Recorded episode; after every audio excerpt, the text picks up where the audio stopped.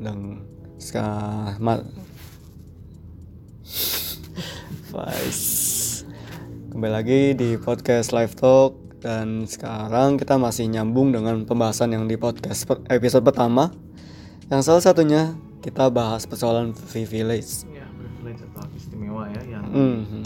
film Parasite itu ada ungkapan dari istri Mr. Park yang dia bilang ke soal chain of recommendation jadi dia bilang "Saya seneng nih kalau ada rantai rekomendasi gini. Saya dukung maksudnya saya lebih percayalah kalau direkomend sama ini lagi ini lagi begitu Mhm. seperti itu. Nah, Terus, halo, selamat datang di podcast Live Talk. Aku Robi dan saya Christian. Di podcast live talk ini kita akan bicarakan sesuatu yang bertemakan tentang kehidupan kita sehari-hari yang mungkin eh, abai bukan abai apa ya yang mungkin tidak selalu menjadi perhatian kita tapi padahal itu sebuah hal yang penting gitu dan Hmm. bisa membuat kita menjadi lebih manusia lah istilahnya gitu. Yap. Hmm, privilege itu eh, balik lagi ke topik kita nih. Privilege itu merupakan hak istimewa yang diberikan seseorang kepada orang tertentu yang biasanya terkait latar belakang pendidikan, kedekatan dan ya banyak sekali lah pokoknya. Eh, di budaya kita privilege ini masih ada sih ya. Ya, masih Dan ya sesuatu gitu lah. yang ya hak istimewa tuh memang istilahnya selalu ada gitu cuma mungkin kita nggak terlalu memperhatikan gitu Mhm. dan kalau bicara soal istimewa mungkin kita bisa lihat dalam konteks apa namanya orang-orang yang bekerja di suatu perusahaan Iya. jadi kalau di orang bekerja di suatu perusahaan itu kan apa ya mereka bahkan sampai ada sebutan saya pernah dengar ada istilah lebih baik kita merekrut orang yang kita kenal Hmm, enggak hmm, kita betul betul. ya mungkin skill tuh jadi nomor dua kadang Iya. ya, karena ini ya mungkin eh, di perusahaan baik itu perusahaan yang apa namanya ya Yang besar Yang atau besar, yang atau yang kecil startup atau gitu ya. kekeluargaan. ya jadi memang seperti itu kan ya Mas. Mhm. ya ini benar sebenarnya pembahasan ini agak nyambung sama pekerjaan saya uh, di startup. Cuma waktu itu kita ada perekrutan dan cerita sedikit tentang HR. Ya betul sekali di dunia kerja, apalagi yang di perusahaan-perusahaan yang ada asas kekeluargaan tuh pasti inginnya hanya orang-orang yang terdekatnya yang mereka mereka rekrut gitu ya, apalagi perusahaan keluarga ya. Dan apa ya sebenarnya agak menarik sih jadi kayak enak aja gitu enak aja gitu. Maksudnya ketika uh, aku sendiri masuk di perusahaan ya tahu sendiri di bioskop alternatif di Bandung itu sebenarnya dari uh, uh, privilege juga sebenarnya. Uh, karena aku anggota komunitas dan uh, perusahaan ini ada salah satunya atas kerjasama komunitas jadilah aku ditarik waktu itu. Uh, dan juga waktu kasus uh, rekrutmen kemarin sebenarnya bukan ag- bukan privilege sih. Cuma aku ngeliat ada satu anak spesial yang komunitas juga dan itu lumayan terkenal komunitasnya yang di kampus. Sebut aja liga-liga itu. Liga-liga. dan dan memang untungnya yang kita yang kami rekrut tuh lumayan bagus karena memang pengalamannya saya lihat juga. Jadi hak istimewa dia pun karena gabung komunitas film pengalamannya ke situ ya privilege itu kadang se bisa se bisa apa ya bisa sebaik itu bisa juga seburuk. Mungkin uh, kalau seburuk itu bisa jadi orangnya jadi kayak leha-leha atau nggak terlalu kompeten untuk kerja di situ ada batasan ah. pasti kelihatan gitu. kayak gitu sih untuk ya kasus HR sih kalau itu mah. Mhm.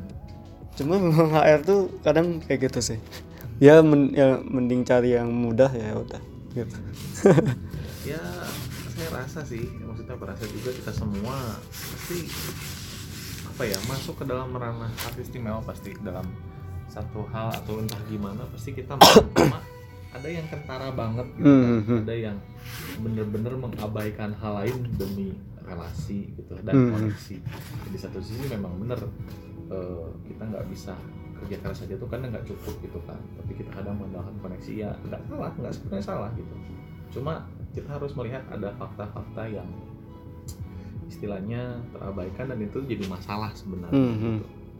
jadi eh, kebetulan nih ada sebuah ilustrasi singkat nih yang mungkin bisa ngejelasin lah masalah privilege ini gitu jadi tahun 2017an tuh ada ilustrator dari dari Australia atau dari mana saya lupa lah pokoknya namanya Toby Morris judulnya On a Plate pernah denger nggak? Hmm, belum. Belum Cuma kayaknya kalau ilustrasi kayak pernah lihat juga sih. Hmm. Cuma ya itu. itu tuh ada di Instagram sih Ah. share pertama di Instagram tapi kayak dapet perhatian gitu jadi dibikin artikel dan diterjemahkan juga di Indonesia sama Youth Manual atau apa gitu saya lupa jadi singkat aja nih ya saya jelasin jadi ilustrasinya tuh ada dua orang anak ya satu katakanlah satu laki sama perempuan ya satu namanya Bima satu lagi namanya Dara gitu Iya. Ah, familiar ya. mungkin Sounds like. familiar mungkin karena biar ya relevan lah gitu. Bim gitu nggak. Oke. ya ini ini fiksi ya. Fiksi dari fiksi kita sebut aja bahan ilustrasi oke. Jadi sebut saja nih jadi yang laki-laki Bima ini keluarganya mapan latar belakang. Ya mapan tuh dalam artian berkecukupan mau ini cukup mau itu cukup gitu kan. Segala-gala cukup. Nah sedangkan Dara ini nggak terlalu mapan ceritanya. Ingat ya ini fiksi loh ya Nah, rumahnya Bima juga aman, nyaman. Mungkin dua tingkat kali ya, atau pokoknya nyaman lah. Banyak rak buku, udah gitu banyak tempat buat dia bisa belajar karena dari buku-buku ini. Makanan di kulkas juga banyak, jadi kalau mau makan nggak susah gitu. Nah kan Dara nih beberapa anak keberapa dari berapa bersaudara gitu. Jadi satu rumah tuh rame. Udah gitu tempatnya tempatnya juga lebih istilahnya agak lebih kotor lah gitu mungkin Mhm. Agak kasarnya mungkin agak kumuh tapi nggak terlalu gitu. Tapi ditinggali beramai-ramai dan mungkin rame juga berisik gitu karena ya mungkin ada di daerah yang padat penduduknya gitu. Jadi suasana ini tuh kadang bikin darah sendiri nggak ngerasa nggak nyaman bahkan suka sampai sakit. Mhm. nah sekarang orang tua Bima itu ya namanya orang tua pasti sayang keluarga dan anak gitu. Mereka juga rela berkorban demi anak-anaknya tapi kan ya orang tuanya Dara juga sama. Dia juga rela berkorban buat anaknya.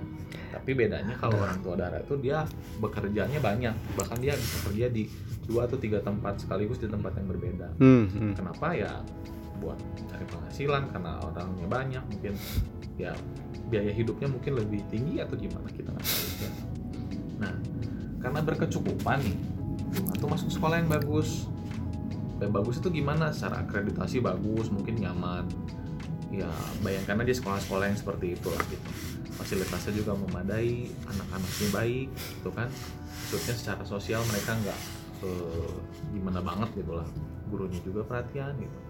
Nah sedangkan kalau Dara dia di sekolah di tempat yang kelasnya beda sama Bina ah, sama Bima. Bina. salah muridnya tuh banyak gitu. mungkin kalau kelasnya Bima satu kelas tuh bisa 30 doang ya Dara mungkin 40 gitu udah gitu Oh. sekolahnya juga dan eh, fasilitasnya kurang memadai karena kekurangan dana dan kadang kalau ada dana juga ya mungkin kadang dikorupsi juga gitu Aduh. terus guru-gurunya juga mungkin eh, apa ya mereka juga punya tingkat kesulitan hidup yang berbeda jadi ya mungkin mereka juga stres gitu beda dengan Bima akhirnya gitu jadi dari sini aja udah ada apa target pencapaian yang berbeda nih gitu. Mhm. maksudnya gini kalau Bima tuh dapat nilai 80 mungkin orang tua pikir aduh nilai kamu kok cuma 80 sih kurang bagus nih kamu harus les lagi harus ikut les ikut pelajaran taman ikutin ikutin gitu sedangkan kalau Dara dapat nilai 70 wah buat keluarganya tuh ya udahlah 70 udah lumayan bagus tapi kalau bisa lebih bagus lagi ya gitu. padahal ya 70 tuh udah standar KKM banget gitu Yoi. Tapi yang penting kan ya sekolah mungkin bisa lanjut yang penting Mhm. nggak putus ya kasih motivasi dikit gitu kan. Ya intinya yang penting masing-masing bisa lanjut sekolah tapi ada target pencapaian berbeda gitu. Bima tuh sekolah lebih tinggi. Ya bukan nggak mungkin Dara juga dikasih target pencapaian lebih tinggi gitu. Tapi kan kadang ada pemikiran yang ah dapat segini juga udah syukur. Kalau bisa lebih bagus ya bagus. Kalau enggak ya udah gitu kan sering berjalannya waktu nih perbedaan-perbedaan ini tuh jadi kayak semakin apa ya terkumpul gitu menumpuk jadi sesuatu yang besar. Jadi setelah lulus SMA Bima tuh dapat kesempatan ikut-ikut PTN rekomendasi dari orang tua gitu. Dan ya pastilah karena berkecukupan orang tuanya bisa nanggung banyak biaya yang dibutuhkan dari les sampai PTN apa segala macam. Tapi kalau Dara dengan keuangan yang seadanya karena saudaranya banyak dan ya itulah dia melanjutkan ke sekolah tinggi ya mungkin universitas juga yang nggak seberapa bagus kali gitu. Karena untuk mencapai PTN juga mungkin agak susah gitu kan. Mungkin dia mencoba bidik misi juga harus bersaing dengan banyak orang gitu kan. Beasiswa juga sama bersaing dengan banyak orang.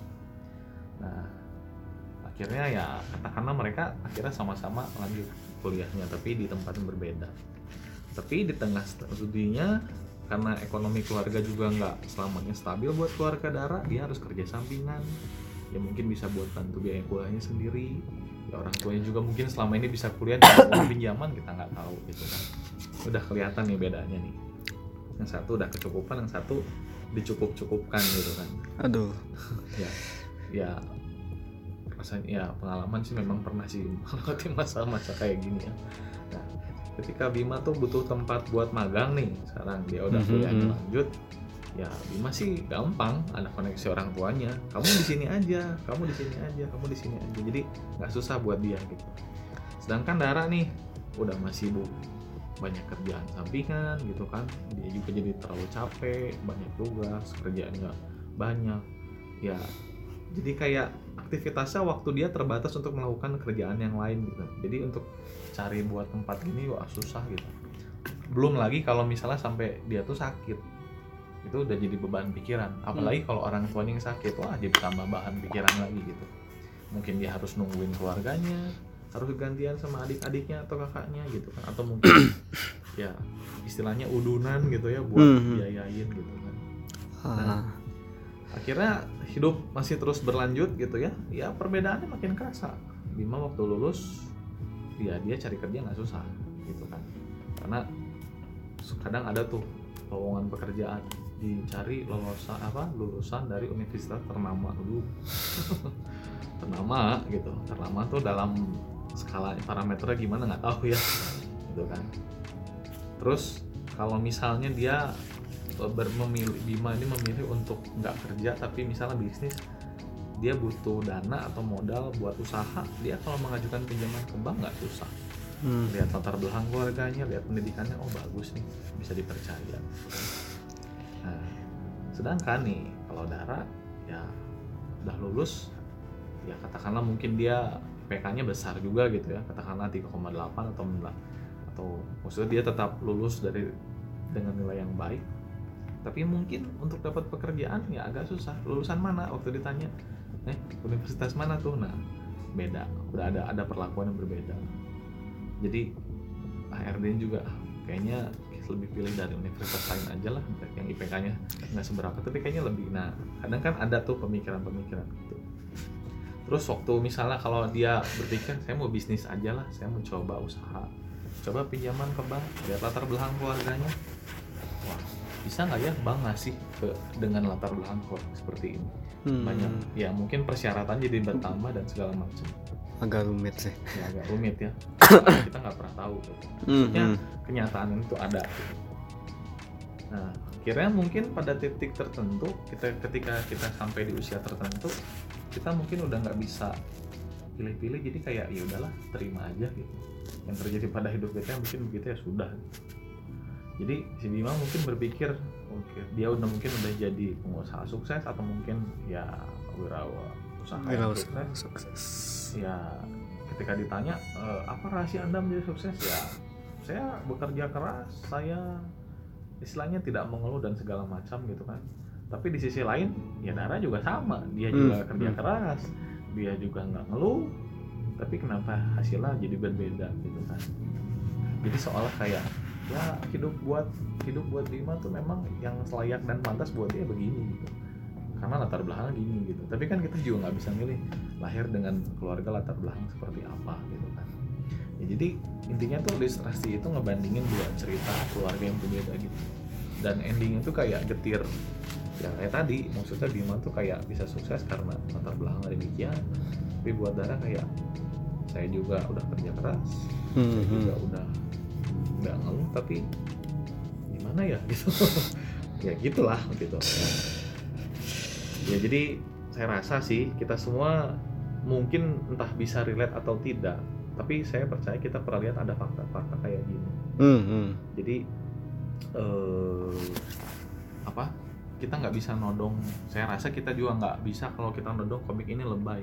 Ya enggak sih memang. Cuma fakta gini tuh ada gitu. Sama kayak kasus hak istimewa privilege ini tuh ada kayak gitu.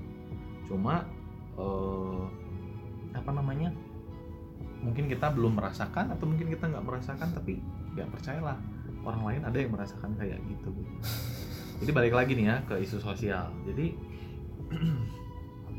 em, ini mungkin bukan soal keberuntungan ya. Dan mungkin ada yang ngebahas juga ini mungkin soal sara oh latar belakang keluarga gimana tapi ya bukan masalah itu yang jadi fokus tapi ini masalah istimewa gitu kan. Kita kan nggak bisa milih gitu mau terakhir di keluarga seperti apa. Hmm. dan aku yakin kalau tadi waktu cerita tentang Bima bisa dapat kerja masuk sini karena koneksi kayak kita ya kayak Robi juga mungkin ya bisa relate lah ya sama itu gitu kan. Ya, aduh. Kan gitu. Jadi ya apa ya? Eh, wajar memang kita merekrut orang yang kita kenal gitu kan Hmm. kan untuk apa ya isi bikin usaha kecil-kecilan juga pasti kita nyarinya orang yang kita kenal gitu kan Yep. potensi dan kemampuan ya nggak jadi yang terutama banget Hmm, bisa hmm. belakangan bisa jadi juga mungkin karena ada budaya yang nggak enakan gitu di. Indonesia. Aduh nggak enak lah kalau nggak ngajak dia gitu nanti saya disangkanya apa dia bikin usaha nggak ngajak-ngajak saya ya gitu kan jadi memang entah ini korelasinya antara kekeluargaan dan hak istimewa itu memang dekat atau gimana gitu ya. Karena secara nggak langsung bantuin di kerjaan soal jabatan kan juga jadi kayak nepotisme gitu kan. Dan kalau ngomongin nepotisme ya itu mungkin warisan dari zaman kolonialisme gitu kan. Dulu kan ada banyak perwira TNI ya tentara masuk di jajaran kabinet sama menteri. Padahal menangani apa juga nggak terlalu paham gitu kan karena semuanya tuh berdasarkan kekeluargaan gitu ada apa ya istilahnya kayak dinasti yang Dinasti ya. Heeh. Dinasti ya. Apa sih? dinasti yang dibangun dari keluarga gitu ya kayak jadinya kalau di Twitter bilang kita yang kaum proletarnya hanya bisa apa Kaum perubahan bisa apa ya? kaum rebahan ya Kaum perubahan bisa apa? kadang selonjor aja susah jadi kayak ya apa ya stratifikasi kan gitu kan Iya. emang udah masalah dari dulu dan ya lama-lama nih kita ngomongin kapitalisme dan ya makin kejauhan lagi bahasa kayak gitu tapi ya intinya gitu sih maksudnya dari ilustrasi dan apa yang dibilang sederhana ini tuh permasalahan istimewa tuh ada gitu Hmm, hmm. mendasar banget dan kadang kita sulit merasakan kalau kita udah ada di tingkatan tertentu Betul. gitu. Ya kadang jadi istilahnya mas intinya tuh masalahnya tuh ada cuma kadang kesadarannya nggak ada gitu Hmm. jadi punya hak istimewa tuh nggak bikin orang jadi salah gitu tapi Ah. bikin kita jadi nggak sadar kadang Iya. jadi ya itu memang agak sensitif sih ketika ngomongin ini jadi kayak eh, ada kuasa Ada relasi kuasa di ada, situ ya. ada relasi kuasa kayak disudutkan gitu Hmm, hmm. Padahal ilustrasi tadi tuh bukan buat nunjukin salah atau enggak, cuma biar sadar aja. Gitu. Hmm. Jadi, Biar kita apa salahnya kita yang punya hak istimewa itu membantu mereka yang istilahnya apa ya kurang beruntung gitu. Dan kalau ngomongin hak, ya ada hak sebenarnya gitu kan. Hmm, hmm. Jadi harusnya orang tuh bisa mendapatkan hak yang sama, nggak harus beda-bedain apa pun gitu kan. Hmm. Kan di PBB juga dibahas kalau hak asasi yang paling mendasar ada 30-an kali ya kalau nggak salah. Wah. Dan salah satunya tuh terakhir bebas dan mendapat perlakuan yang sama dan juga ada hak tanpa ada diskriminasi gitu kan. Tapi faktanya kan hampir di tiap negara selalu ada diskriminasi. Entah itu dari, dari apa permasalahan sara atau ya ya privilege ini gitu. Memang ini Hmm. agak kompleks sih karena banyak banget bercabangnya. Dan eh, pasti ada pengalaman masing-masing gitu kan. Gitu. Eh, ngomongin pengalaman sebenarnya ngomongin pengalaman eh, apa ya cerita itu sebenarnya yang tadi lumayan deket sih sama sama aku Eh, gimana ya dari kecil tuh apa ya eh keluargaku guru dan maksudnya ayah ibuku guru ayah salah satu ketua bukan salah satu lagi ya. ayah tuh ketua yayasan Nah, dan aku sekolah di situ. Ini guru eh, apa nih SD, SMP? Eh, pokoknya kalau udah jabatan ketua yayasan tuh bisa masuk, bisa nggak bayar tabungan, Oh, bisa. yayasan ya, oh, yayasan. Jadi kayak anak ketua yayasan yang punya hak istimewa, oh, anaknya tinggal sekolah aja gitu. Dan nggak enaknya ranking satu tiap tahun, tiap semester. Oh, maksudnya otomatis atau gimana? kan tahu sih, aku eh, ngerasa pintar-pintar. Cuma pas kerasa nggak pintar tuh pas bener-bener lepas dari yayasan. Jadi ketika lepas dari yayasan tuh, aku sekolah di yayasan ayah dari TK sampai SMP. Em, lalu keluar dari lingkup lingkungan itu, lingkungan jahat itu. Alah. lingkungan itu pas SMA dan tuh berasa sih kayak kayak aku bodoh deh. Apa? Eh, ketika itu kayak susah payah buat ngeraih ya seenggaknya di kelas bisa ranking 10 besar. Hmm. dan itu benar-benar susah nggak dan nggak bisa. Itu masa sekolah. Nah masa us- masa SMA nggak ada privilege yang aku rasain. Justru lebih enak hidupnya. Terus pas ke kuliah itu kayak ngerasa ada privile- privilege lagi karena ketemu dosen yang emang kakek gitu kakek dan itu dosenku juga dosen di jurusan Uh, di situ kerasanya kayak ada privilege karena setiap mata kuliah dia dapat nilai A Prestasi sekali. Iya. Nah, dapat nilai A dan pas ujian skrip- skripsi entah dipilih sama jurusan entah emang kebetulan pengujinya beliau. Nggak tahu dipilihin sama uh, kakek saya atau orang jurusan ngelihat wah ini lo cocokin aja ke sini ke sini ke sini. Uh, itu nggak enak sebenarnya. Wah gawat nih ini sistem kayak uh, lingku lingkaran setan. Lalu pas uh, ya pas kuliah itu disaranin sama orang tua masih pandangan privilege-nya kuat banget. Pandangan-pandangan baby boomers gitu. Eh, udah kalau eh, nggak usah kerja di film tapi itu aja. Bilang ke kakek buat masukin jadi dosen bisa nggak Em, aku sih nolak karena Hmm. ya kita gitu harus sendiri. keluar dari lingkung ling- lingkaran setan itu gitu Oh. jadi sorry kalau bilang lingkaran lingkaran setan karena emang lingkaran privilege kayak gitu berbahaya banget menurutku Hmm. karena pasti ada orang yang lebih kompeten dari aku yang bisa masuk ke dalam jabatan itu tapi kita malah maksa masuk dengan jaringan itu gitu Iya. Sedangkan kita sebenarnya nggak maksudnya kalau ngajar mungkin kita nggak terlalu bisa-bisa banget tapi disuruh suruh suruh gitu suruh ya. suruh masuk gitu Bukan kesukaan juga kali. Iya. Ah, bukan keinginan juga. Ah. dan akhirnya ya aku coba ngelawan keinginan orang tua ya kayak gitu ya sampai sekarang sih sebenarnya masih di film cuma untuk jadi dosen ya aku harus S2 atau nulis-nulis yang banyak biar benar-benar kompeten gitu kalau sekarang sih ya sistem kayak gitu sih kalau untuk pak di generasi Y Z eh, X ya? Generasi X tuh kayaknya masih masih ada sih ya mat- pandang untuk udah masuknya lewat jaringan eh, ayah aja jaringan ibu aja jaringan abang. Ah, ya itu sih. Pokoknya jaringan ya menurutku jaringan-jaringan kayak gitu ada privilege yang bener-bener dalam lingkaran yang jahat atau lingkaran setan banget gitu. jadi nggak enak ceritain keluarga Maksud biar ada di ini aja. Ya. Selama nyaman sih apa-apa. Tapi tapi ya memang apa ya lingkaran setan ya bisa dibilang benar juga sih karena istilahnya kita bisa dibilang terlalu nyaman gitu di situ kan kayak kita nggak ngelihat dunia luar orang-orang di luar tuh ada yang berjuang susah gitu kan buat Hmm. nyari kerja Ya kita kayak gampang aja gitu di situ sih hati nurani kita pasti kayak Hmm. mengetuk gitu kan itu tuh nggak bisa kayak gini terus gitu tapi di satu sisi kayak keadaan memaksa atau mungkin ada paksaan dari pihak lain lagi keluarga gitu kan Hmm. yang paling dekat ya jadi bertabrakan lah idealisme ini gitu sebenarnya kalau ya itu salah satu contoh ya dan sebenarnya kalau pengalaman saya sendiri itu sih ini paling paling sering terjadi sebenarnya Eh, tentang pembuatan KTP Oh iya. Waduh.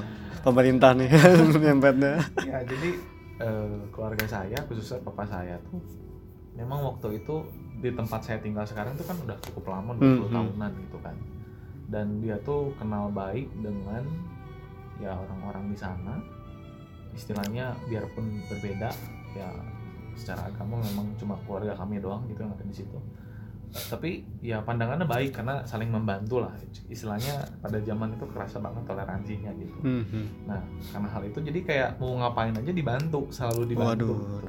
Sampai akhirnya salah satu warganya ada yang kerja di kelurahan. Dan akhirnya waktu kita mau ngurus KTP, itu saya umur baru umur 18 bikin KTP itu prosesnya cepet banget gitu kan. Orang lain bisa berbulan-bulan, saya seminggu jadi dong. Hmm. Waduh. Nah, aku tanya kan kok cepet banget? Ya soalnya kan ini kerja di sini, ya maksudnya ya nggak apa-apa dia mau bantu, kita juga kasih uang aja. Ya. Ah, I di see. satu sisi Oke, oke. kayak nah ini salah sih gitu tapi saya butuh gitu ini gitu kan permasalahan hak istimewa tuh gini jadi saya rasa ya kita kebantu tapi Mhm. sebenarnya salah gitu jadi saya berpikir ya biarpun saya kebantu kayak gini saya nggak pengen lah kalau bisa membudidayakan kegiatan ya katakanlah ini korupsi juga gitu kan. Mhm. itu salah satunya terus saya pernah dapat perlakuan eh, istilahnya kayak privilege juga. Cuma ini tuh buat saya kayaknya contoh yang baik sih. Jadi di kampus tempat saya kuliah waktu itu eh, saya kan pindah jurusan nih Hmm, setelah menjalani 4 semester ya, Oh. kebanyakan yang kuliah gitu kan Iya iya benar-benar. setelah setelah 4 semester aduh kayaknya saya Saya salah jurusan deh. Terus pengen nyoba SBM gitu ya. dan akhirnya itu terjadi pada saya dan saya pindah gitu Ya, itulah yang terjadi cuma waktu pindah ada dosen yang istilahnya lumayan peduli dengan kondisi saya karena Mhm. secara ekonomi waktu saya susah Hmm. tapi dia bilang kalau kamu memang mau pindah jurusan eh, saya bantu ini dan ini gitu kan tapi saya bilang saya bilang kan prosesnya nggak boleh kayak gitu. Iya tapi maksudnya gini eh, saya tahu kamu punya masalah ekonomi gitu. Jadi saya ngebantu bukan karena kamu siapa siapa atau apa tapi ada dosen ya dosennya bilang gitu ke saya. Waktu itu dosen walinya kebetulan. Maksudnya mau ngebantu saya secara ikhlas karena mengerti kondisi ekonomi saya. Hmm. dan saya rasa ini contoh istilahnya penggunaan privilege yang baik gitu. Karena ya ada kadang kan kalau di rumah sakit aduh harus bayar dulu ini dulu. Aduh ekonominya gini. Jadi prosesnya lama keburu meninggal gitu kan orang keburu makin parah gitu. Jadi eh, istilahnya ada dua sisi gitu Mhm, soal masalah betul, betul. ini. bisa jadi ya apa namanya selama kita mengerti ada masalah kayak gitu ya kita bisa seharusnya membantu orang di bawah kita yang kesusahan gitu kan. Tapi bukan berarti kita nanti jadinya memanfaatkan situasi itu terus menerus gitu kayak gitu kayak soal bikin sim lah pasti itu. Bayar belakang aja paling nambah bayar segini kan itu gitu. Waduh. Ya, seperti itulah kurang lebihnya gitu kan. Yoi. Ya, eh kalau dipikir-pikir sih emang sistem ini kayak nggak tahu ya mungkin jaringannya eh, jaringannya. Mungkin dari awalnya warisan dari kolonial atau nggak tahu sih. Iya, atau ya masa zaman penjajahan dulu mungkin ada beberapa yang namanya kelas kayak gini gitu ya. Iya sih karena kan terus kalau zaman dulu itu kan ya kerasa banget kan. Eh, perbedaan kayak pandangan pribuminya hmm, hmm, Londonya Londo. Gitu kan. Kayak ada kaum yang harus bekerja di pertanian gitu kan. Ada buruh kasarnya. Hmm, ada yang jadi pelayan apa pelayan apa.